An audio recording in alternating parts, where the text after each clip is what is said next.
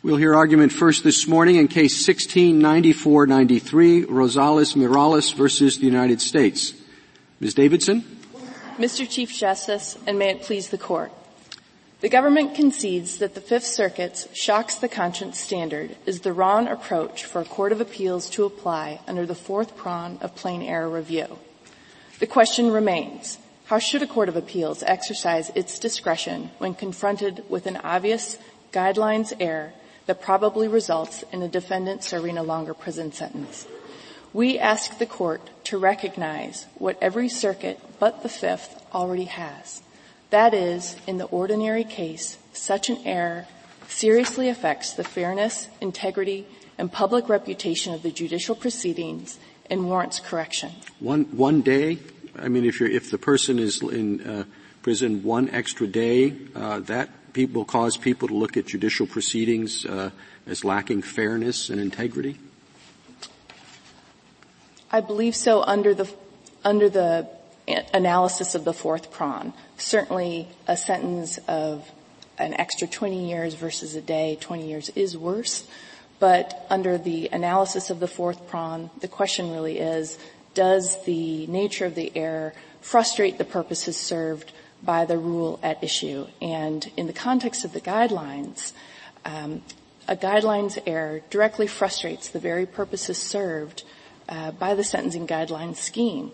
Uh, the congressional goals to promote uniformity and proportionality and to avoid unwarranted disparity, to achieve parsimony, meaning that a defendant is sentenced to the least amount of time necessary to effectuate the statutory goals, and uh, to have respect for the district court. No, and these are all reasons that you uh, would um, consider when the question is when there's an objection uh, and the question is raised. Here, we're dealing with the situation was, when there was no objection, so we're in the uh, context of plain error. So it seems to me that you have to argue more than just this was wrong and it ought to be fixed. Agreed. This court has always said something more is required, but at, this point, a defendant has met his burden to show a plain error that affects substantial rights. We have said uh, many times that correction under the plain error doctrine should be exercised sparingly, but I take it your argument is in the context of a guidelines error the discretion should not be exercised sparingly, it should be exercised routinely. Well, Your Honor, I think the context is that 52B applies to the grand universe of errors, and so guideline errors remain a narrow um, type of error that can arise. And statistically speaking, in the last fiscal year, of the thousands of sentencing appeals that were raised, less than 6% got remanded because they raised a guideline calculation error. So we have the empirical evidence, um, which is cited on page 12 of the yellow reply brief, um, that in fact uh, it doesn't happen very often. Why are guidelines? But then errors? you are saying you are saying that guidelines errors are, are exceptions to the general rule that plain error review uh, should yield corrections sparingly. You are saying that this is a category where it should be exercised routinely. I think a guideline error presents nat- the nature of the guideline error is such that it ordinarily will have that effect, but it won't always. And, and why is that? Why are guideline errors a category in which we should kind of flip what usually happens? It goes from sparingly to most of the time.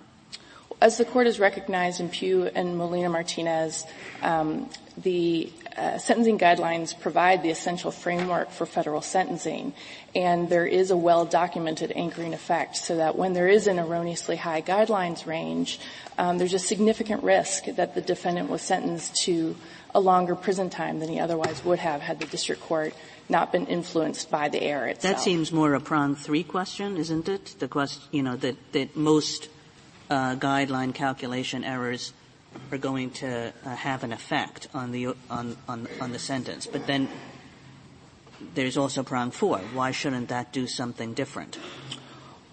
Uh, it's our position that prong three and prong four do have distinct inquiries, but because there's such a direct nexus between the sentencing guideline error and the effect, um, the separate inquiries will also will often be examining the same or similar type of information on the record before it. And uh, while um, it is true that Molina Martinez looks at uh, the anchoring effect of the guideline to show that the guideline error itself can be evidence of an effect on substantial rights, um, the resulting harm of that is a longer prison sentence. And um, an excess amount of prison is a serious harm that run uh, that has consequences both for society and the administration of justice.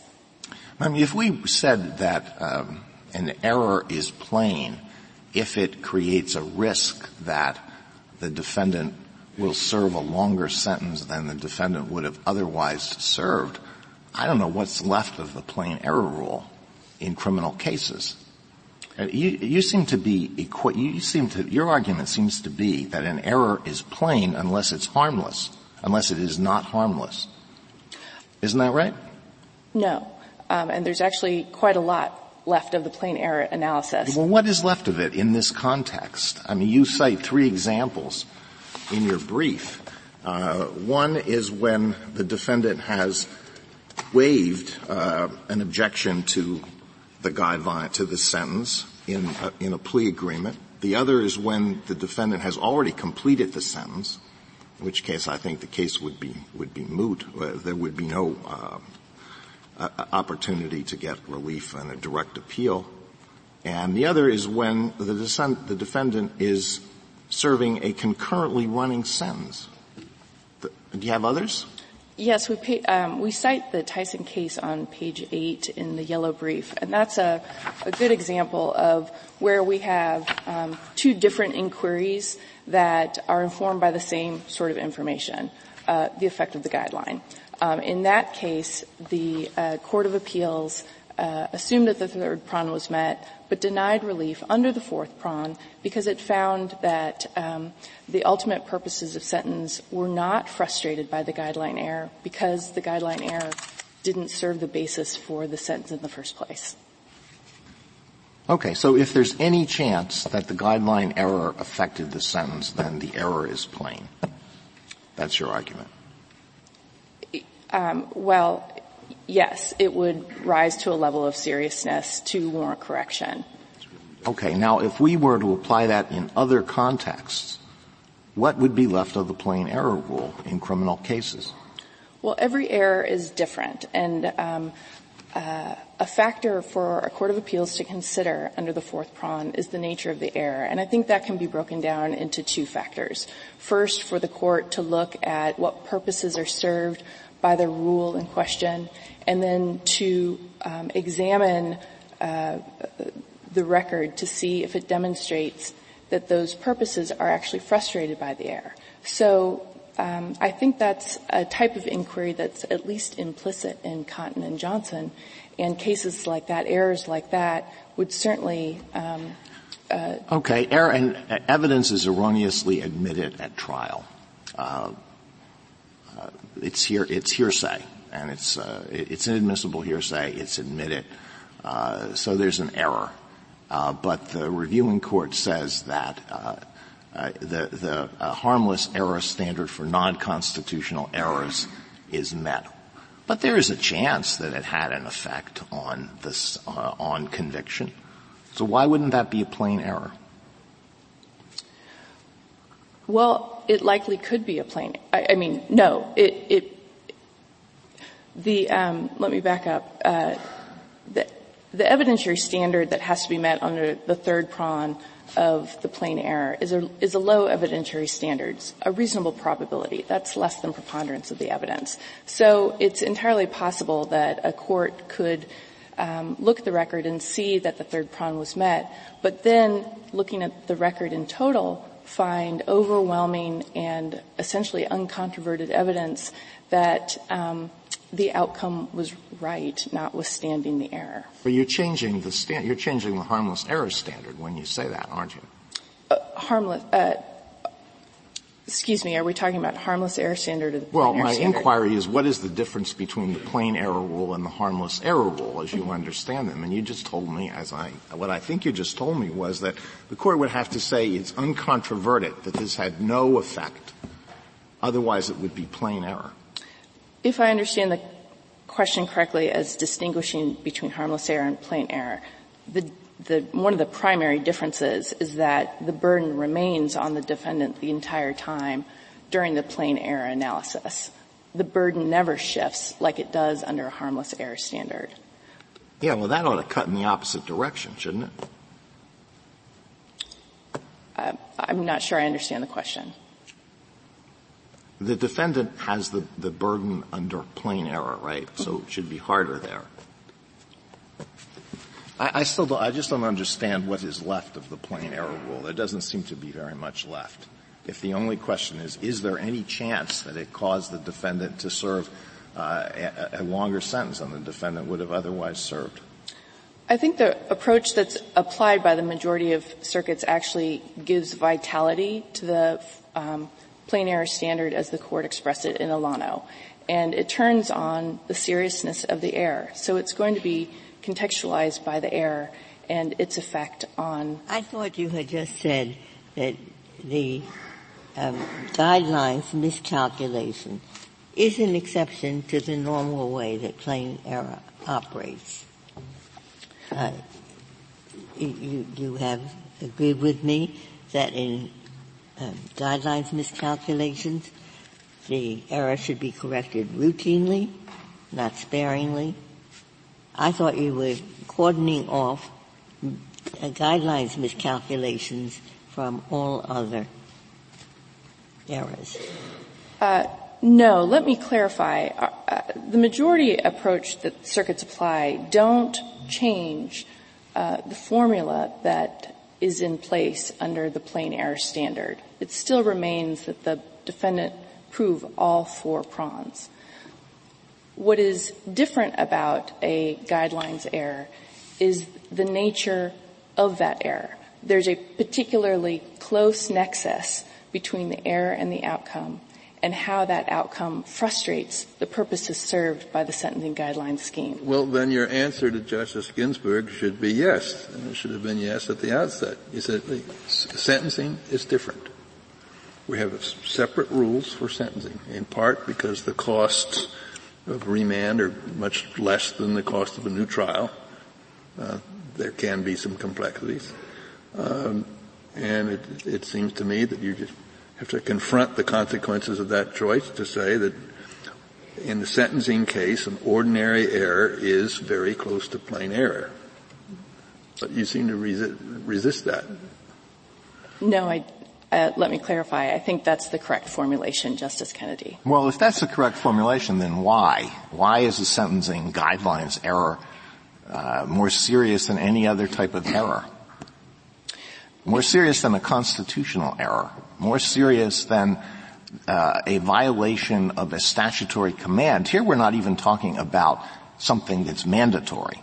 These guidelines exist in some kind of uh, uh middle universe that I, I don't understand, but uh, that's another that's another question. Why, why why is this different? Well, the analysis doesn't turn on whether or not it's a constitutional or non-constitutional error, or that the sentencing guidelines are mandatory versus advisory. It's looking at um, how close of a nexus exists between the error and how it affects the outcome. And because the sentencing guidelines are the starting point for every sentence, and are in the real basis um, the uh, what a sentence becomes anchored to, we have empirical data which reflects their anchoring effect. That when there's an erroneously high guideline range, um, there's a serious risk that a significant risk that um, the defendant's sentence was uh, also higher than it would have been had the district court not been improperly influenced by it. I, I think the basis for your perhaps a basis for your exception is that the error is so um, uh, precise. Uh, you know, a typographical error has caused the person to stay in jail for to have to stay in jail for another six months. A typographical error in exactly six months. Um, uh, so I think one of the considerations we take into account is the reputation for the judicial system, justice system. And if you tell somebody, well, because of a typo, the guy's going to stay in jail for six more months, people will say, well, that's not, that's not fair. On the other hand, I don't think that takes into account there is cost associated with that, which is the, the, the remedy is you send it back for another sentencing hearing. Who knows how long, uh, uh, uh, how much time has passed. The judge has to reconstruct the whole uh, operation, and uh, that's caused by your client's failure to object when he should have objected. So uh, why doesn't it make sense to say that it kind of makes a difference if you're talking about a relatively insignificant amount of time any day in jail is not insignificant, but there's a difference between an error that results in an additional six months and an error that results in an additional five years. Is that something that the court can consider, or is it, I guess it's the first question I ask, is your position one day and it's plain error? I don't think uh, the amount of excess is the is the right marker for a court of appeals to determine because it would run contrary to the congressional goal of parsimony. And as the court stated in Williams, it's the um, district court's prerogative to determine the appropriateness of a particular sentence to begin with. Um, as to relative cost, um, certainly there's always some cost involved to resentencing, but the fact is it is a lower cost than um, having a, a, new trial, for example uh, the court recognized that um, resentencing doesn't present the same amount of costs in Molina Martinez. Mrs. And Mrs. Davidson, Ms. Davidson, I think of the three prongs, the third and the fourth prong. The third prong as being um, fairness of process. Were you given the process that you were entitled to constitutionally or statutorily? And so, on the third prong, We've had many cases where elements were not given to a jury. This is Neder case. Um, we've had Cotton where uh, drug amount wasn't given to a jury. We look at that third prong as a substantial deprivation of some form of constitutional or state right. I think of the fourth prong as fairness of the ultimate outcome, which is very different. Because often, like in Cotton, where an element like drug amount wasn't given to a jury, we look at the quantum of evidence and say, would the outcome have been different? And that's most of our cases. Was the area error so substantial that the outcome was actually unfair and so for me, that fourth prong does serve, even in sentencing guidelines, a different function. It talks, our third prong finding is that the fairness of a judge's process of considering your sentence from a correct guideline was frustrated. The third, fourth prong goes to, is there a substantial possibility that the outcome was affected? That you would have received a lesser sentence. Is there an error in the way I'm looking at this?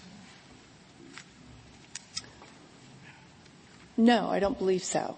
Um, and in Cotton, um, it's not just what the court examined of uh, what the outcome would have been, but but based on what that record demonstrated.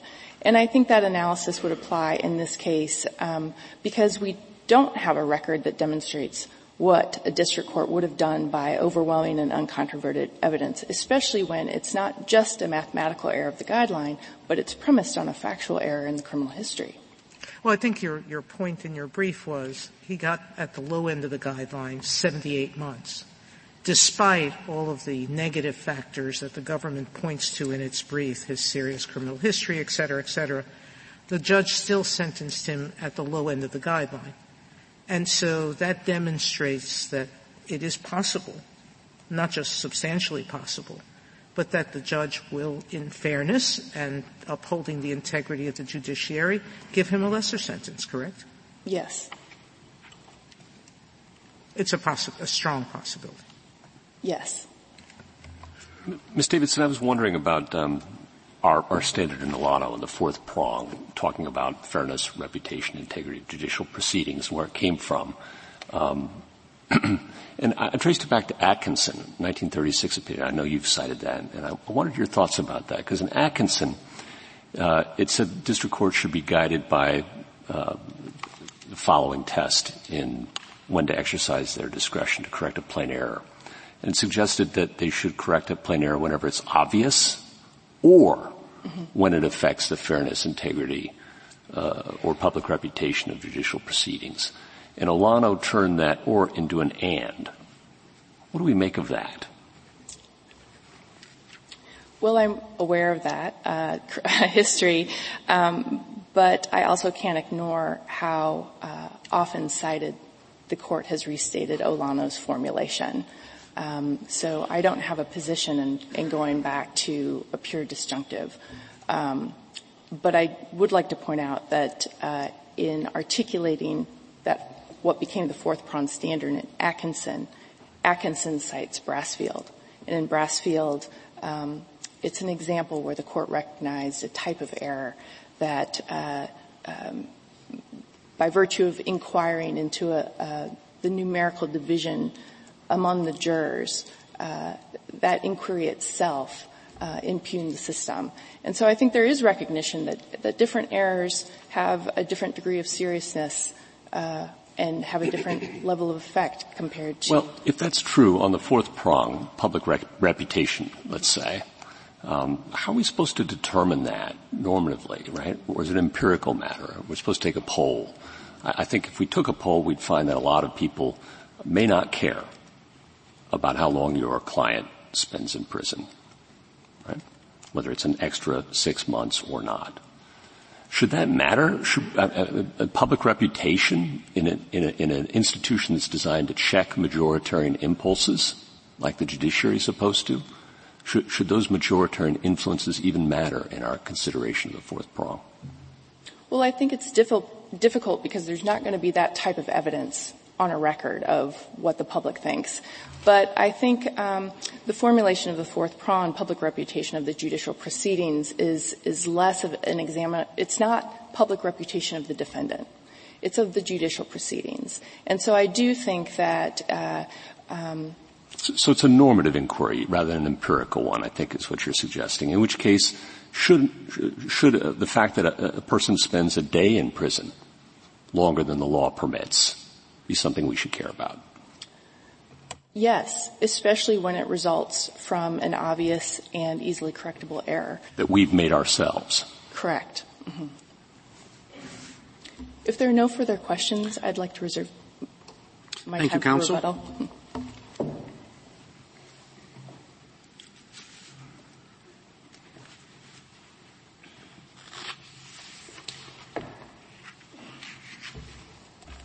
Mr. Ellis? Mr. Chief Justice, and may it please the Court. The plain error rule is designed to capture a narrow set of errors that we as a society are not willing to subject to the ordinary rules of party presentation and forfeiture that govern federal proceedings. The question here is whether clear guidelines errors, errors as a class will almost always meet that test. We think the answer is no, and the petitioner's argument to the contrary ignores fundamental aspects of the federal sentencing regime, is inconsistent with the federal rules and this court's precedent. Isn't it so that most circuits, if not all, that have addressed the question do take the position uh, that guidelines miscalculations, if they're clear, call for um, correction on plain error review. So I think petitioner overstates the consensus in the lower courts. Only two courts of appeals have adopted. Did the Tenth Circuit?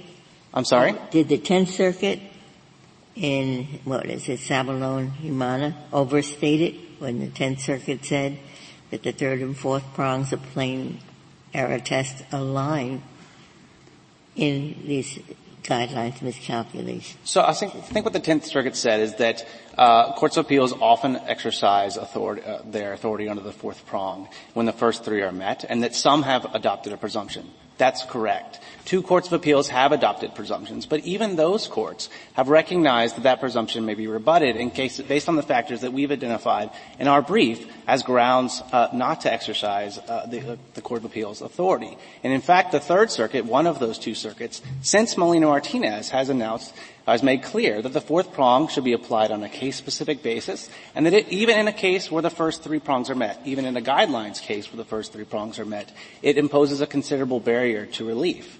Mr. Ellis, can, can I just, um,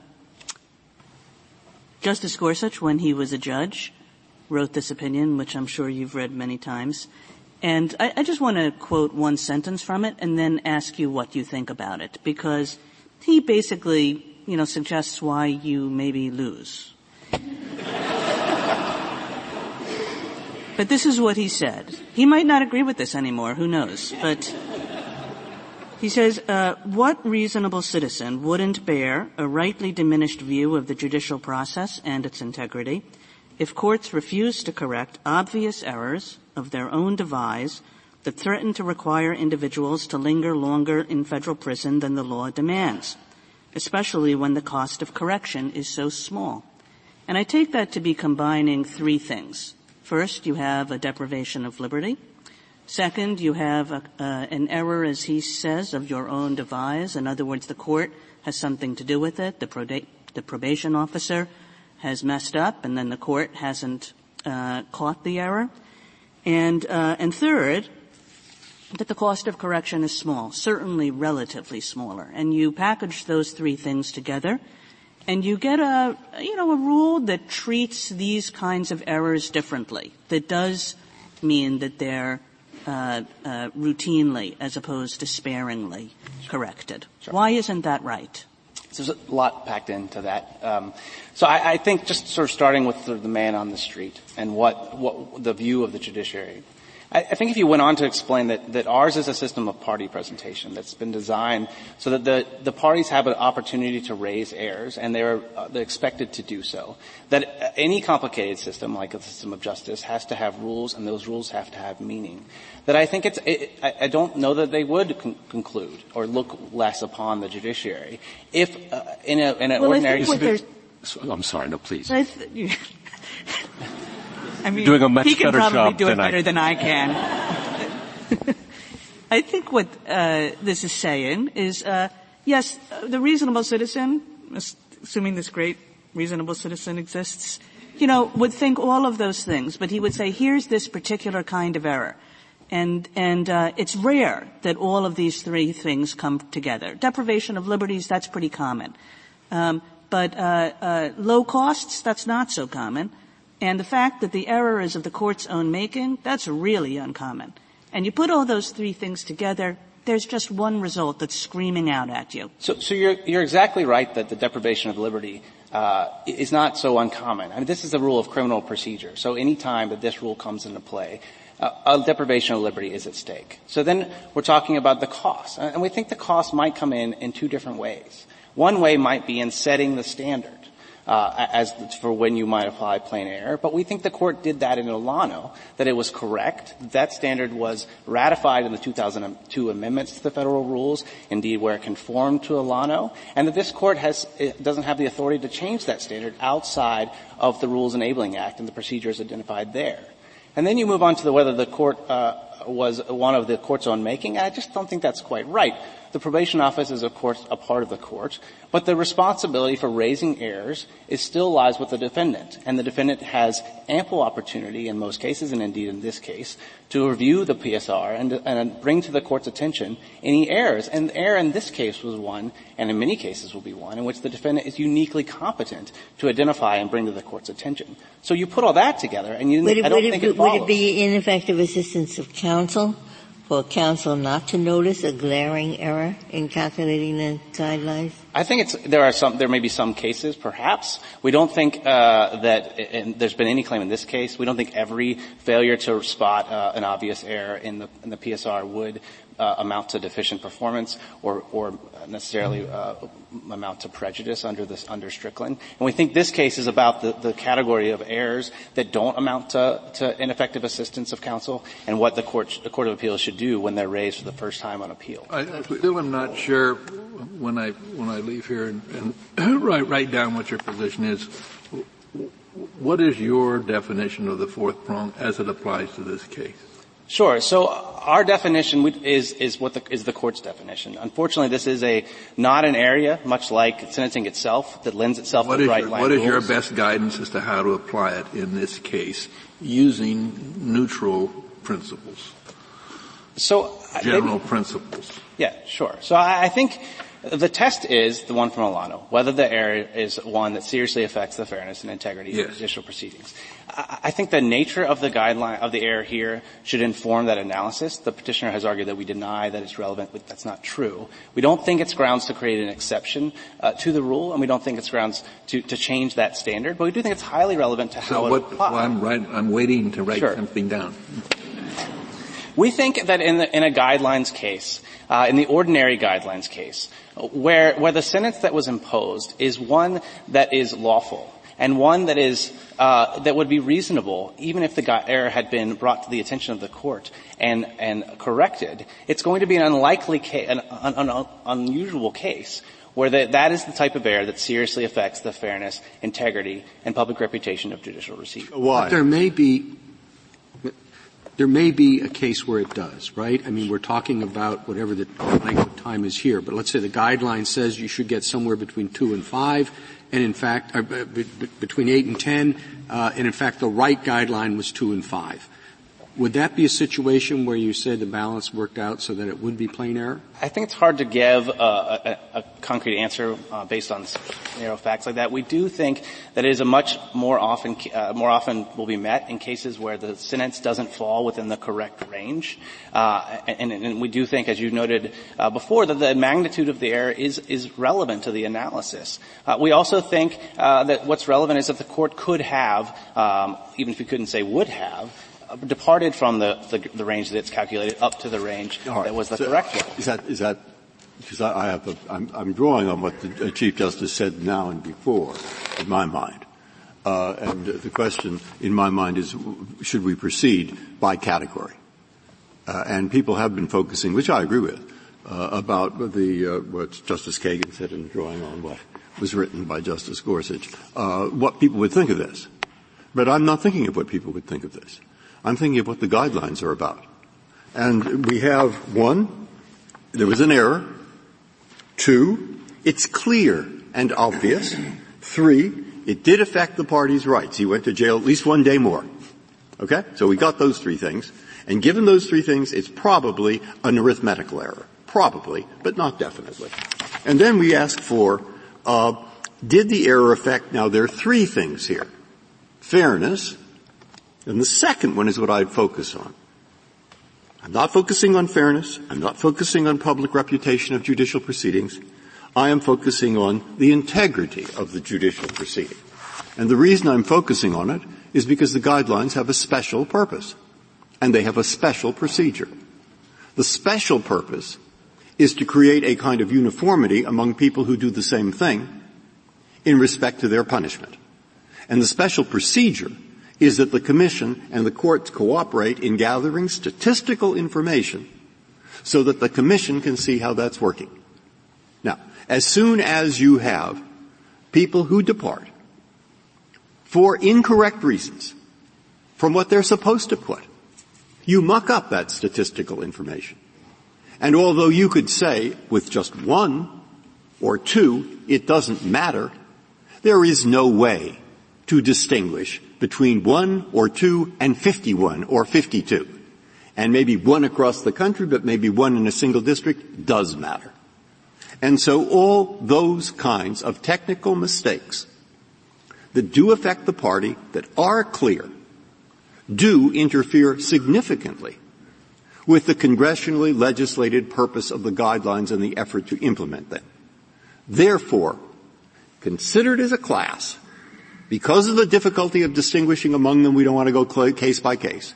Distinguishing as a class, where one, two, and three are met, so is four. To the least, there is a presumption to that effect. All right, that's how I would look at it. And what's the answer to that? So a couple responses to that. Justice Breyer. Number one, in Pepper, this court recognized that the sort of disparity that Congress is, was worried about in the guidelines context is not the sort of disparity that's caused by the ordinary rules of appellate procedure. And so we don't think there's any indication here that the kind of disparity that the Congress was, was concerned about is the type that, that flows from the ordinary application of the plain error rule. As for uh, the nature uh, of, this, of the guidelines and how they work, we actually think that cuts the other way. As I say, we do think it's relevant. But the difference in a sentencing case is that unlike in a trial, the outcome isn't binary.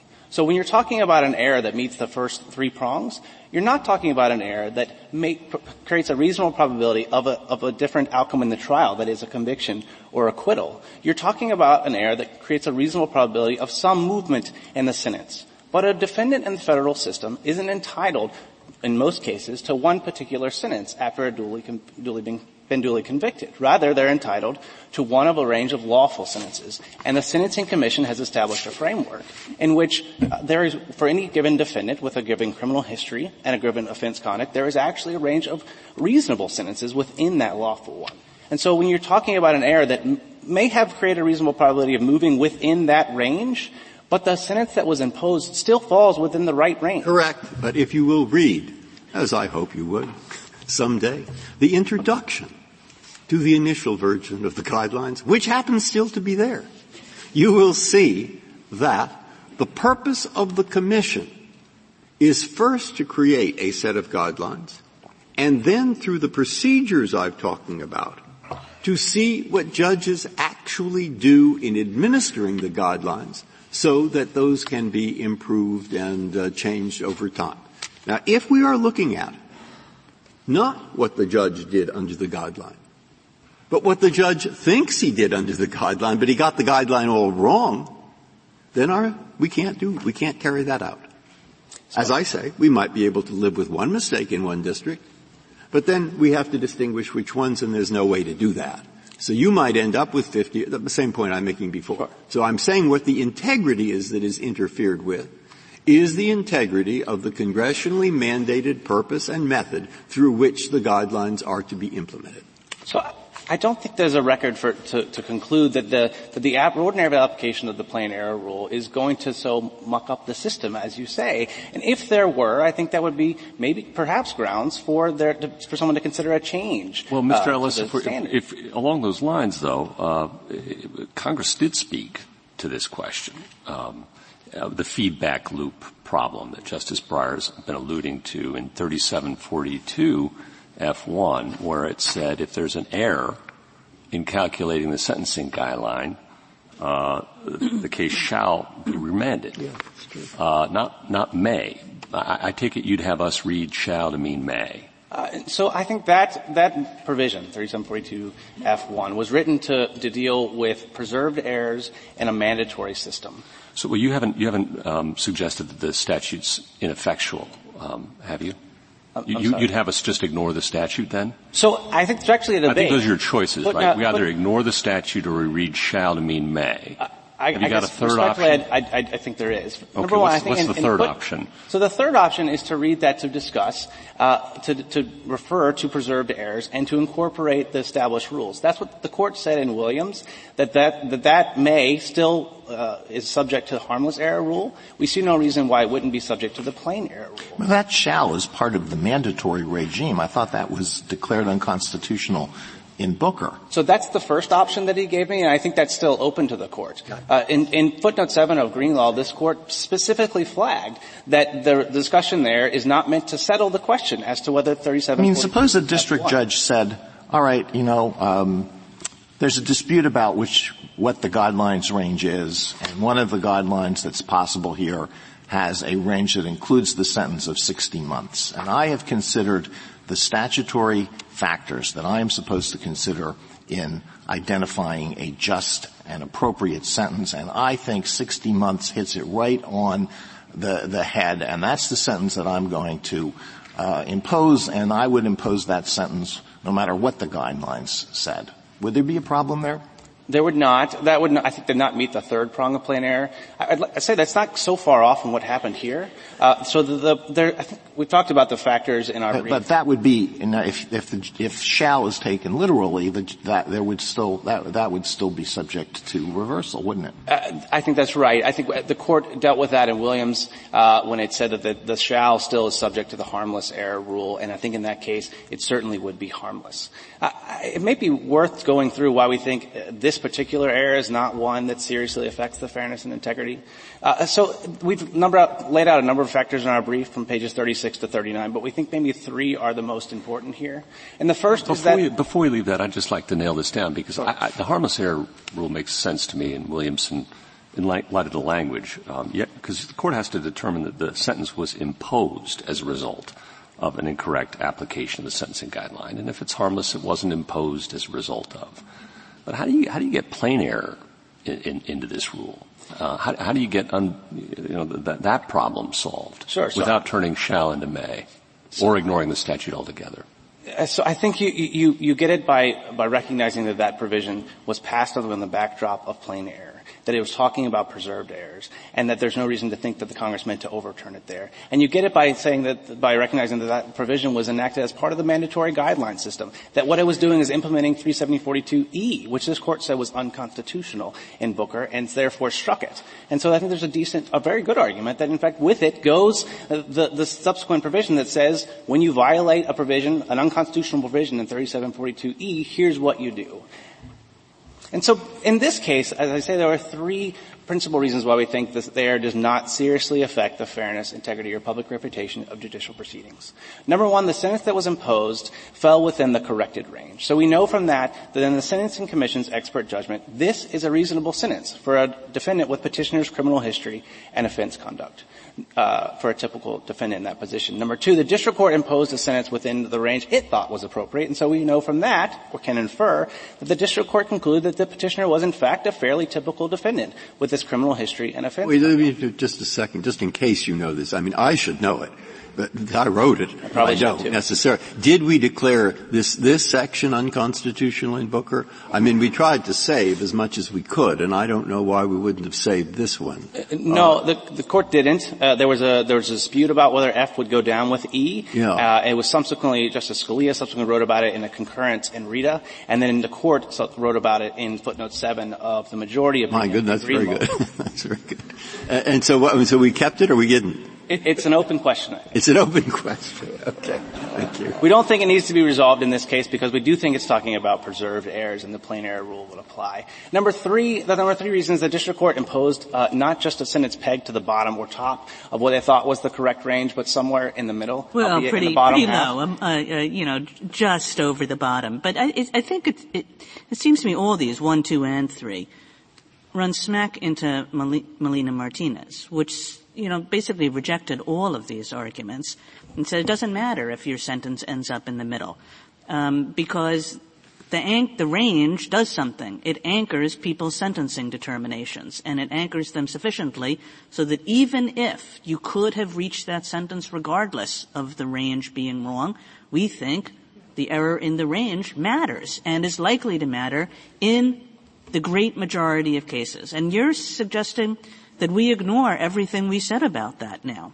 Uh, Not at all, Your Honor. I think the court was dealing very clearly with a third prong of Molina Martinez. And the question under that third prong as we see it is whether it creates, and as the court said, uh, a reasonable probability of a different outcome. That's a predictive judgment that can be based on empirics. And the court reasonably did so in Molina Martinez. And it doesn't matter for that as to whether the change was a day or 10 years. It just doesn't. The question is whether there's a reasonable probability of a different outcome. And there is. The question under the fourth prong is whether that's the sort of error that's so egregious we won't submit it to the ordinary rules of party presentation and forfeiture. And that's a broader inquiry, we think, and one in which it matters that it's a day or 10 years, and one in which it matters that this is the sort of error that the defendant had every opportunity to raise and in, fact was uniquely competent to raise. And it matters that the, the district court, even if we can't say definitely would have, although there's some indication that it might, that he could have. And that sentence would have been reviewed very deferentially on appeal, and it would have been a reasonable one. I'm sorry. All those things weigh when, in. When you're talking about reasonableness, it seems like you're doing substantive reasonableness. which is what the Fifth Circuit was doing with its standard.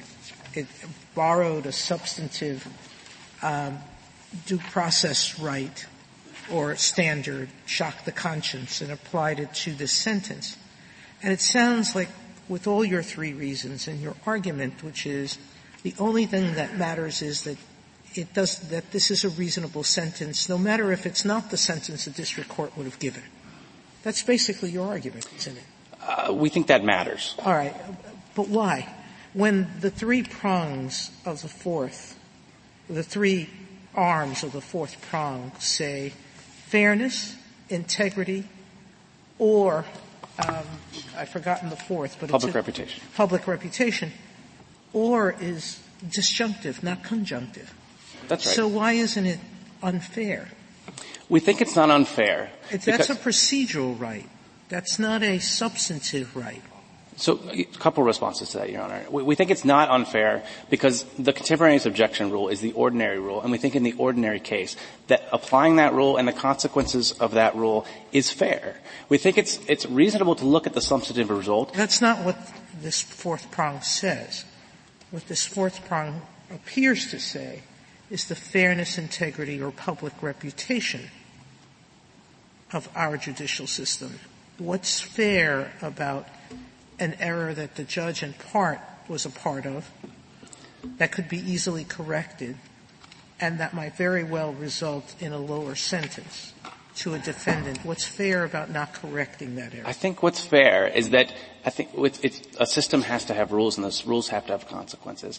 And I, I think that, uh, that, that people would understand that, and in the ordinary case, that it does just the fact that the defendant didn't raise his area in a timely manner is sufficient reason to say that we're not going to correct it on appeal. You, you noted the cost, and that's come up several times in this colloquy in our in our discussion. And I, I think that the cost may be a reason to change the standard, but we don't think it's it's a, a reason to uh, that the court should. Uh, should consider in applying the standard. We don't think, for example, that two otherwise identical trial errors uh, should be subjected to a different standard because one came from a two-day trial and the other a two-month trial, and therefore would be more expensive to correct. Well, and but there again, Molina Martinez is against you, right? Because in that case, we talked about the fact that a remand for resentencing, I'm quoting now, while not costless, does not involve the same difficulties as a remand for retrial.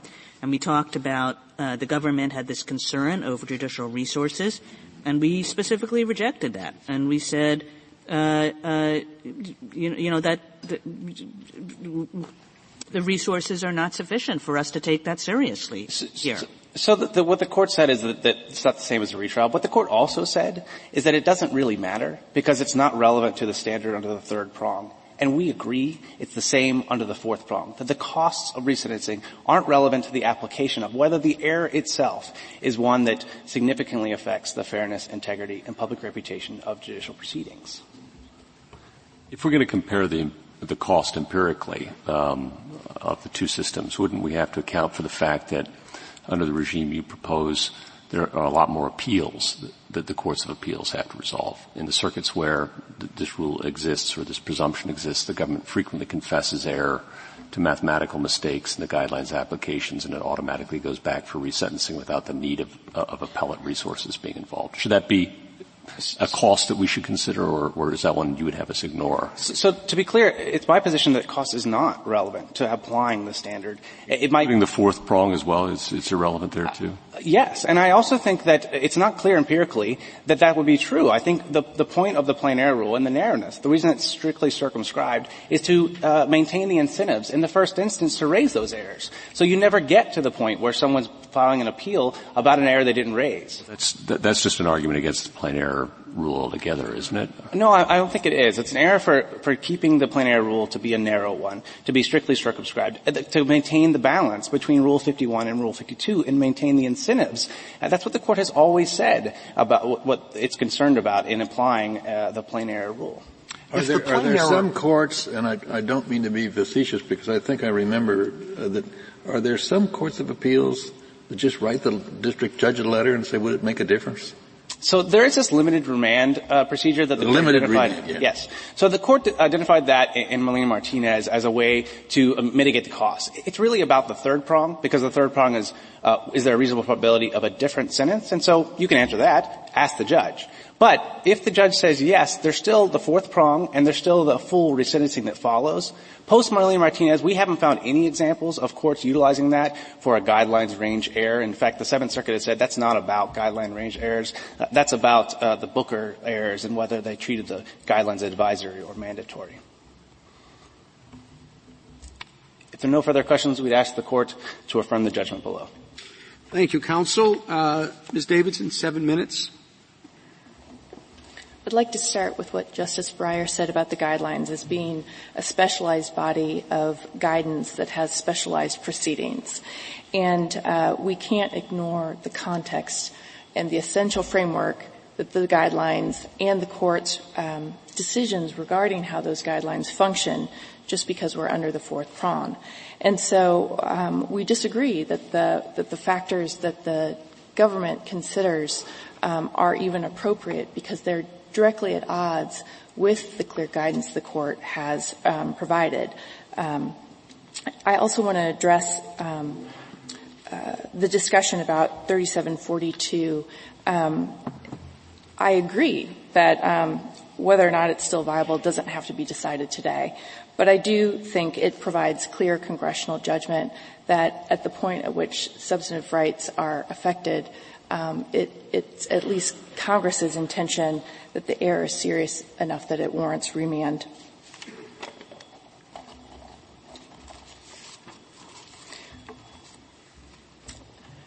In conclusion, prongs one, two, and three have been met. The Fifth Circuit applied the wrong legal standard under the fourth prong. The government presents factors that are appropriate for a district court to consider. And that's why we ask this court to reverse the judgment and remand with instructions that the sentence be vacated and that the case be remanded uh, to the district court for resentencing. Would you draw a distinction between guidelines errors and other sentencing errors? Yes. And what would be the ground for that? Um, it would depend on uh, the direct effect the particular sentencing error would have on the outcome and whether or not the error frustrated the purposes served by the rule in question. And that can be different than um, how the guidelines function. Well, suppose there was a question about whether uh, a defendant was properly treated as a recidivist.